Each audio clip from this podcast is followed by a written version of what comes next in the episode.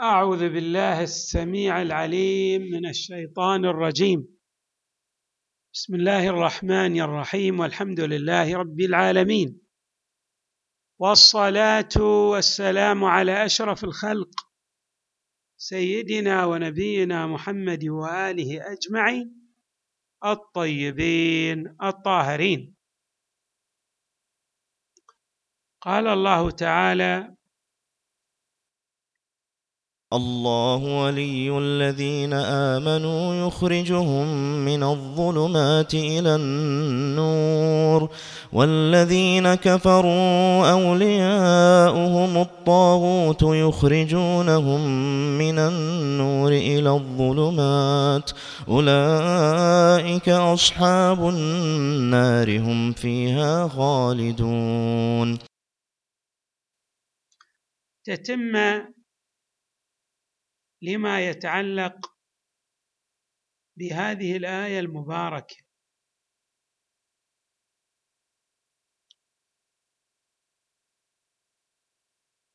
الله ولي الذين آمنوا يخرجهم من الظلمات إلى النور.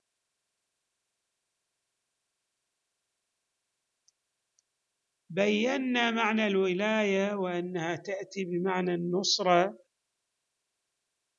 وتأتي بمعنى القيادة.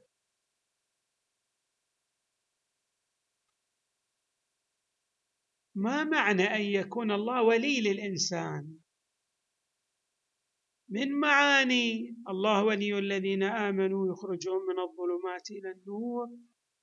من المعاني أن الله تبارك وتعالى يتولى المؤمن بهداية خاصة. هناك هداية خاصة وهداية عامة. الهداية العامة هي الأوامر والنواهي والقوانين الشرعية. هذه نسميها هداية عامة. الهداية الخاصة. ويمكن أن نطلق عليها اللطف الخاص. هذا اللطف الخاص هو خاص بالمؤمن. يشبه الرحمة الرحيمية. بمعنى أن الله يتولى هذا المؤمن لإيصاله إلى الحق. ولاخراجه من ظلمات الباطل. وحتى نوضح هذه الحقيقة الإنسان لارتباط الإنسان المؤمن لارتباطه بالله يحصل على مزيد عناية. الله يعتني بكل خلقه ويحب كل الخلق.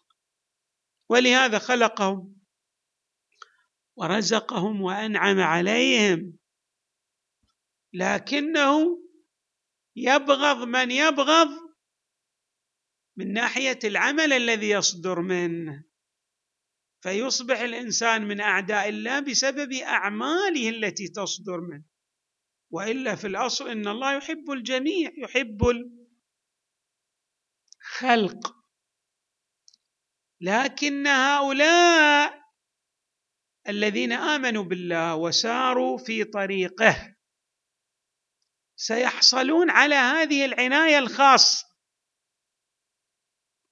أو الهداية الخاصة والتي تعني الإيصال إلى المطلوب ليس فقط الاراءه للطريق وإنما الأخذ بأيديهم لإيصالهم إلى الحق. وطبعا ينبغي أن نلتفت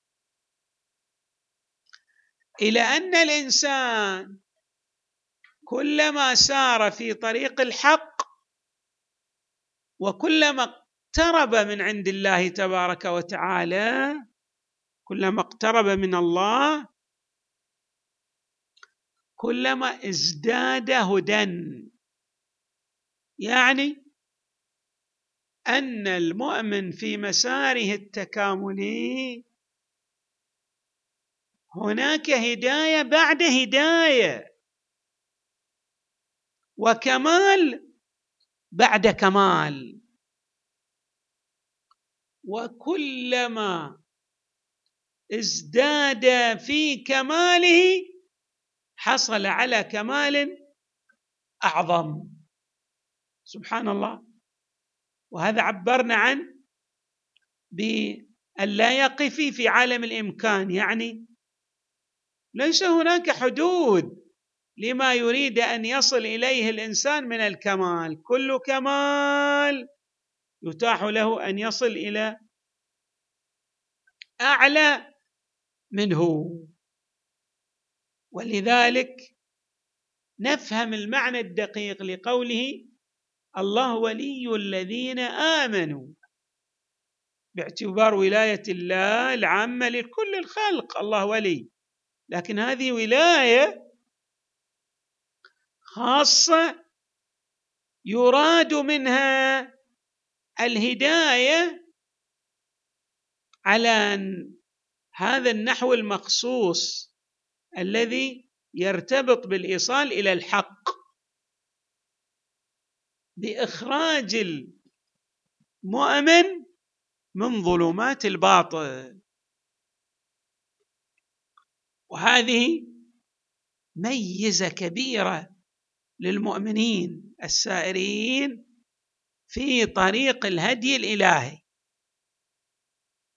في الآية التي بعدها أيضا جاء قوله تعالى ألم تر إلى الذي حاج إبراهيم في ربه أن آتاه الله الملك إذ قال إبراهيم ربي الذي يحيي ويميت.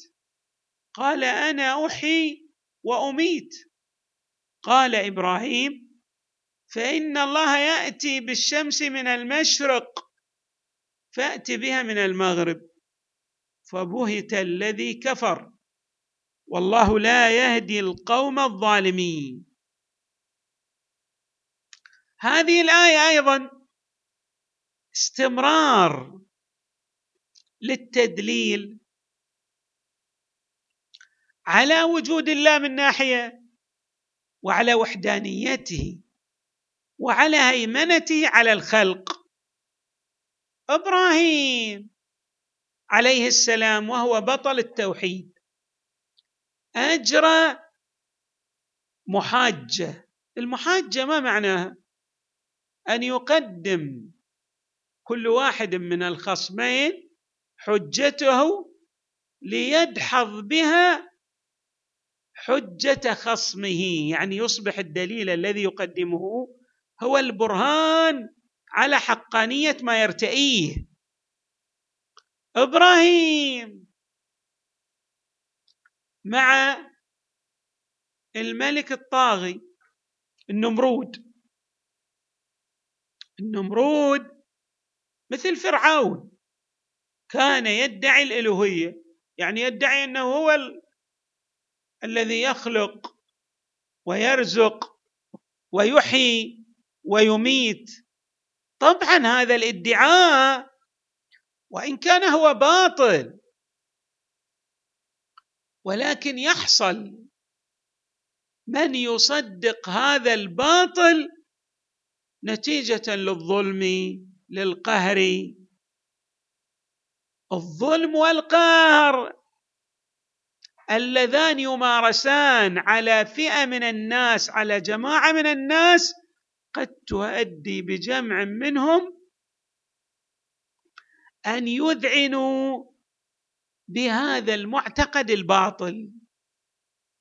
المهم أن النمرود دخل في حوار ساخن كما نعبر مع الخليل إبراهيم عليه السلام في أن إبراهيم يريد أن يبرهن على أن الله تبارك وتعالى هو الخالق الرازق المحيي المميت المعطي. الذي أوجد جميع عوالم الوجود والنمرود. يدعي زيفا أنه هو الخالق. طيب كيف يتاح لإبراهيم عليه السلام أن يدلل على حقانية دعوه إبراهيم واتته الفرصة بعد أن ألقي في النار وخرج من النار بإعجاز إلهي. الله تبارك وتعالى جعل النار بردا وسلاما على إبراهيم. مما أتاح لإبراهيم أن يستطيع أن يجري هذا الحوار مع هذا الطاغية الظالم. طبعا إبراهيم قدم الدليل الناجع لذوي الحجة والعقول الصافية. دلل على أن الله تبارك وتعالى هو الخالق. بأي دليل؟ بأن نظام الحياة والأحياء كل هذا النظام المعقد يعني من أصغر شيء حي إلى سائر الأحياء. بتعقيداتها كل هذا النظام الإبداعي أوجده الله تبارك وتعالى ليدلل به على وجوده سبحانه. طيب لما واحد تأتي له بهذا الدليل تقول إن نظام الحياة يدلل على وجود الله لأنه يستحيل أن يكون هذا النظام الدقيق وجد صدفة. لاحظوا ماذا قال؟ إذ قال إبراهيم ربي وهذا أيضا في كلمة ربي يعني الذي رباني. وأيضا ربي تتضمن هو يريد أن يعني يشير بأن هذا الرب هو الرب الذي أعطى المخلوقات النعم التي لديها وعندها. ربي الذي يحيي ويميت. الإحياء والإماتة بيد الله تبارك وتعالى. نعم. قد يحيي بعض الأنبياء ويميت لكن بإذن الله. قال هذا النمرود أيضا. لا هذه الصفة الإحياء والإماتة ليست. أو الصفتان ليست بخاصتين بالله تبارك وتعالى. فدعا النمرود بسجينين. فأطلق أحدهما وقتل الآخر. الآن يعني أوجد شبهة في أذهان الحضور أنه يعني أحيا شخصا وأمات آخر. وهنا يأتي التلبيس. الدور الذي يقوم به من يلبس يعني من يأتي بأدلة قابلة للحمل على أكثر من معنى. واضح أن هذا أصلا ليس هذا إحياء وإماتة من الناحية التكوينية. هذه من الناحية شنو؟ القانونية إذا صح التعبير. هو بما أنه حاكم يستطيع ماذا؟ أن يمارس سلطته التنفيذية بقتل أحد السجينين وبإبقاء السجين الآخر حيا. هذا أمر واضح. اذا النمرود قال أنا أحيي وأميت. لكن إبراهيم أردف الحجة هذه بدليل آخر. يعني في بعض الأحيان بالرغم من وضوح الحجة إلا أنه قد تحتاج إلى دليل نسميه بالدليل الإقناعي. قد يكون هذا الدليل الإقناعي ليس في مرتبة قوة الحجة التي أدلي بها اولا ولكنه هو الذي يوجب إقناع الخصم بقبول الحجة الأولى. لاحظوا ماذا قال إبراهيم؟ بعد أن يعني استمع هو والحضور إلى النمرود بقول النمرود أنا أحيي وأميت. قال إبراهيم فإن الله يأتي بالشمس من المشرق فات بها من المغرب. فبهت الذي كفر. ما معنى هذه الحجة؟ يعني الإحياء والاماته ليس بأمرين ينعزلان عن بقية ما يجري في هذا الكون من قوانين صارمة. لا يمكن للبشر أن يتحكموا في هذه القوانين. مثل كون الشمس مثلا تشرق من مشرقها من مشرقها وتغرب في مغربها. وليس للبشر دور في أشراقها أو في غروبها. البشر كثير من الأمور الكونية لا يتحكم بها البشر. إذا جاء بدليل وإن كان في حجيته أقل من مرتبة الدليل الأول لكن في إقناعه قد يكون يعني في تأثيره الإقناعي بعد إيراد الدليل الأول وفي بالخصوص في إبطال حجة حجة النمرود. كان أقوى في إبطال حجة النمرود وإزالة التلبيس الذي أوجده من أذهان بقية الناس كان هذا الدليل الذي جاء به إبراهيم بمثابة شنو؟ البلسم الشافي يعني أزال ذلك الركام من الباطل الذي أوجده النمرود. ماذا قال إبراهيم؟ في البرهنة على أن الله تبارك وتعالى هو الذي يحيي ويميت. قال إن هذا الإحياء والإماتة أيضا يرتبط بنظام كوني. من هذا النظام الكوني كون الشمس تشرق وتغرب ويراها الجميع. إذا كان إذا كنت أنت من الذين أنت الذي تحيي وتميت وإحياؤك وإماتتك كأحياء الله وإماتته فتصرف في بعض القوانين الكونية التي لا يتاح للبشر أن يتصرفوا ان يتصرفوا بها. قال إبراهيم فإن الله يأتي بالشمس من المشرق فات بها من المغرب. لما قدم له هذا الدليل فبهت الذي كفر. يعني أصيب بماذا؟ بالانتكاسة أمام الملأ. لا يستطيع أن يغير في هذا القوانين. طيب الإحياء والإماتة جاء بسجينين وأطلق أحدهما وأبقى الآخر.